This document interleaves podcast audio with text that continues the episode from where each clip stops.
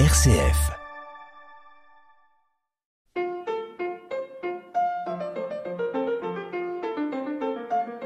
Chers auditeurs et auditrices, bonjour. Dans le cadre de l'Église, le magazine de l'Église protestante unie, nous vous entretenons un peu de la Bible et de l'Avent. L'Avent est cette période de l'attente de Noël, mais quels sont les textes bibliques qui nous permettent de vivre ce temps? Ils sont assez nombreux, aussi bien dans l'Ancien Testament, le Premier Testament, que dans le Nouveau. Dans l'Ancien Testament, Ésaïe 11, 1 à 10 nous dit quelque part, puis un rameau sortira du tronc d'Isaïe, et un rejeton naîtra de ses racines. L'Esprit de l'Éternel reposera sur lui esprit de sagesse et d'intelligence. Et la même idée est reprise par euh, le prophète Michée 5.2 qui dit, qui précise, Et toi, Bethléem, Ephrata, petite entre les milliers de Judas, de toi sortira pour moi celui qui dominera sur Israël et dont l'origine remonte aux temps anciens, aux jours de l'éternité. Nous aurions pu lire d'autres euh, prophètes qui nourrissent cet espoir-là et qui en parlent. Et puis dans le Nouveau Testament, nous avons Matthieu. Voici de quelle manière arriva la naissance de Jésus-Christ, repris par euh, Luc, évangile de Luc, premier chapitre, au sixième mois. L'ange Gabriel fut envoyé par Dieu dans une ville de Galilée appelée Nazareth, auprès d'une vierge fiancée à un homme de la maison de David, nommé Joseph.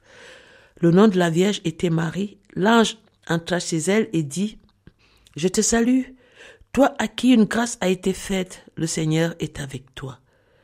Nous voyons donc que cette idée d'un événement annoncé entraîne la préparation physique, sociale, spirituelle, psychologique, etc. Et donc, euh, ces passages nous rappellent qu'il y avait cette attente, mais l'Église ne les a pas toujours vécues comme on le fait aujourd'hui. Parce que ce temps liturgique apparaît surtout vers le sixième siècle. Mais très tôt, il va évoluer vers une ressemblance au temps de carême qui lui existait déjà. Au sixième siècle, le temps de l'Avent ressemblait à celui du carême.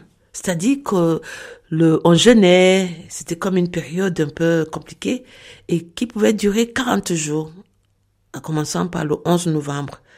Et le dictionnaire d'histoire ecclésiastique de 1884 du pasteur Jean-Augustin, Jean-Auguste Bost mentionne que ce temps liturgique a été ramené à quatre semaines avant Noël et qu'il a surtout été utilisé par les églises catholiques, luthériennes et anglicanes.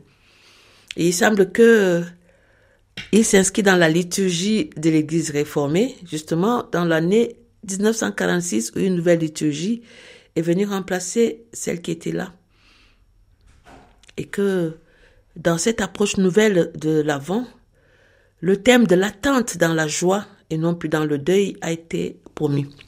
Et c'est l'esprit même de la période de l'Avent, c'est-à-dire une attente dans la joie. Et si c'est à Rome qu'apparaissent les premiers moments de, de l'Avent vécus comme une attente, c'est du côté de l'Espagne et de la France que, au IVe siècle déjà, on a des éléments qui ressemblent un peu à l'Avent que nous avons aujourd'hui et que ce temps était précédé de baptême. Maintenant, que signifie avant? A-V-E-N-T. Le terme vient de, du latin adventus, où il désigne euh, dans le vocabulaire de la cour l'avènement d'un empereur. Et ce terme sera appliqué par les chrétiens à la manifestation de la royauté du Christ à la fin des temps déjà inaugurés par la naissance de Jésus à Bethléem. Ainsi comme nous pouvons le voir, l'avant est donc un temps où le chrétien ranime son espérance dans le retour glorieux de son Seigneur au dernier jour à l'aide de textes qui annoncent la venue du Messie. Et justement, les textes bibliques proposés à notre méditation pendant tout ce mois seront centrés sur les figures d'Ésaïe, de Jean-Baptiste et de Marie en tant que modèle de l'attente joyeuse et vigilante. C'est aussi une manière de nous préparer à recevoir celui que nous confessons comme Seigneur ayant autorité sur notre vie. L'avant qui, nous l'avons dit, tire son nom du latin adventus, signifie aussi avènement, invu, venu, approche, arrivé.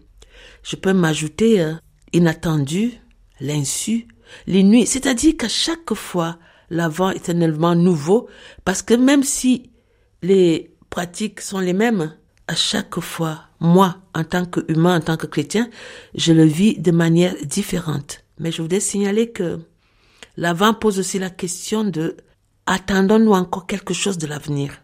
Attendons-nous quelque chose? Parce que pour certains, il n'est pas question d'attendre. Il faut tout, tout de suite. C'est notre société de consommation qui le veut. Pour d'autres, l'avenir est synonyme de crainte. Qu'en sera-t-il de mon travail, de ma santé, de mes projets, du monde tel qu'il est quand nous voyons comment notre monde va dans tous les sens? et qui ne ressemble presque plus à rien? Attendons-nous encore quelque chose. Le temps de l'avant est là pour nous inviter à mettre un peu une pause dans nos manières d'être, nos manières de vivre et à apprendre à vivre un petit peu chaque jour en intégrant cette dimension de l'attente joyeuse. Parce qu'il nous enracine dans un temps, dans le passé, celui de la venue du Seigneur attendu et réalisé mais il nous appelle aussi à ne pas nous résigner aux contraintes et aux nécessités du moment, mais à espérer son royaume avec la justice, la paix et la vie promise.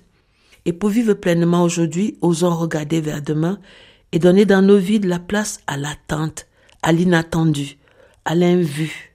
Et pour nourrir notre foi aujourd'hui, servir et témoigner, osons espérer. Osons porter une parole d'espérance dans un monde en plein chaos. Il s'agit donc de quatre semaines pour se poser, pour laisser monter en soi la joie et, recevoir une bonne nouvelle avec des oreilles toujours neuves et un cœur toujours disponible. Et malgré le temps qui passe, que seraient nos vies? Que serait le monde s'il n'était ponctué par ces fêtes riches de sens? Et on pourrait dire avec le prophète Isaïe, car un enfant nous est né, un fils nous est donné. Et nous ne pouvions pas terminer euh, sans nous pencher sur quelques symboles de l'avant. D'abord le temps, quatre semaines nous l'avons dit. Ensuite une couronne et des bougies et quelque part l'arbre de vie qui devient euh, le sapin plus tard. Et pour faire patienter les enfants, un théologien allemand fabriqua une couronne en bois avec plusieurs bougies rouges pour les jours de la semaine et un cierge blanc pour chaque dimanche de l'avant. Ces couronnes sont souvent accrochées aux portes et le cercle représente l'éternité offerte par la résurrection.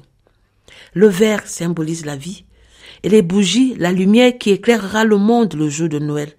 Et voici le cadeau qui nous est fait. Un autre aspect de l'Avent, c'est ce rituel d'allumage des bougies. Et ces bougies ont un message aussi à nous transmettre.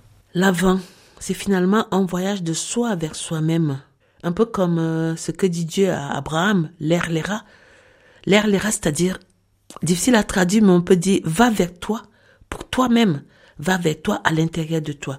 Et le rituel de Noël ne serait vraiment pas complet sans le sapin qui symbolise à la fois la croix du Christ et la persistance de la vie au cœur de l'hiver, ainsi que la crèche qui raconte à nos petits les évangiles. Cette naissance qui surgit de la précarité et qui est porteuse de tant de promesses nous redit que ce qui nous entoure, ce qui arrive à notre monde ne saurait avoir le dernier mot. Écoutons pour terminer la légende des quatre bougies de l'Avent. Quatre bougies brûlaient dans leur bougeoir de l'Avent et le silence régnait. Et on pouvait entendre les bougies se parler. La première bougie soupirait en disant Oh, mon nom est la paix. Je brille d'une lumière très claire. Mais les humains ne souhaitent pas la paix. Ils ne me veulent pas. Je ne comprends pas. La flamme se réduisit et s'éteignit. La deuxième bougie dit, moi mon nom est la foi. Mais je suis devenu superflu. Les humains ne souhaitent plus connaître Dieu. Chacun essaie de fabriquer sa propre foi là où il peut comme il peut. Et ma flamme finalement n'a plus de sens. Elle se réduisit et finit par s'éteindre. Avec beaucoup de tristesse, mais une voix douce, la troisième bougie dit Moi, mon nom est amour. Je n'ai même plus la force de brûler. Les humains m'ignorent, ils ne voient que même. Ils ne voient pas ce qu'ils devraient aimer. Ils se déchirent. Ils s'expriment mieux à travers la violence que l'amour. Et pourtant, je ne coûte rien. Que faire? Et la troisième bougie, sa flamme se réduisit et finit par s'éteindre aussi.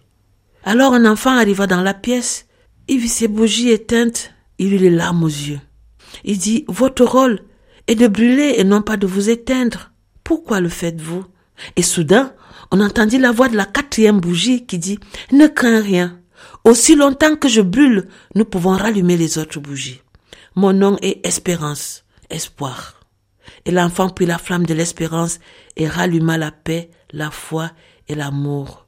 Je crois que ce monde a tellement besoin d'espérance. Et comme il nous reste quelques minutes, j'en profite pour parler des Lumières de Bethléem qui seront célébrées à Caen par tous les scouts et les éclaireurs unionistes le 16 décembre et non pas le dimanche comme nous le faisons souvent, mais la veille, samedi 16 décembre, à l'église Saint-Pierre. Nous partirons du temple protestant de Caen à 14h30 et nous arriverons à Saint-Pierre en procession de lumière et de symboles de paix à 15h. Merci, chers auditeurs, et bonne semaine, bonne période de l'Avent à tous.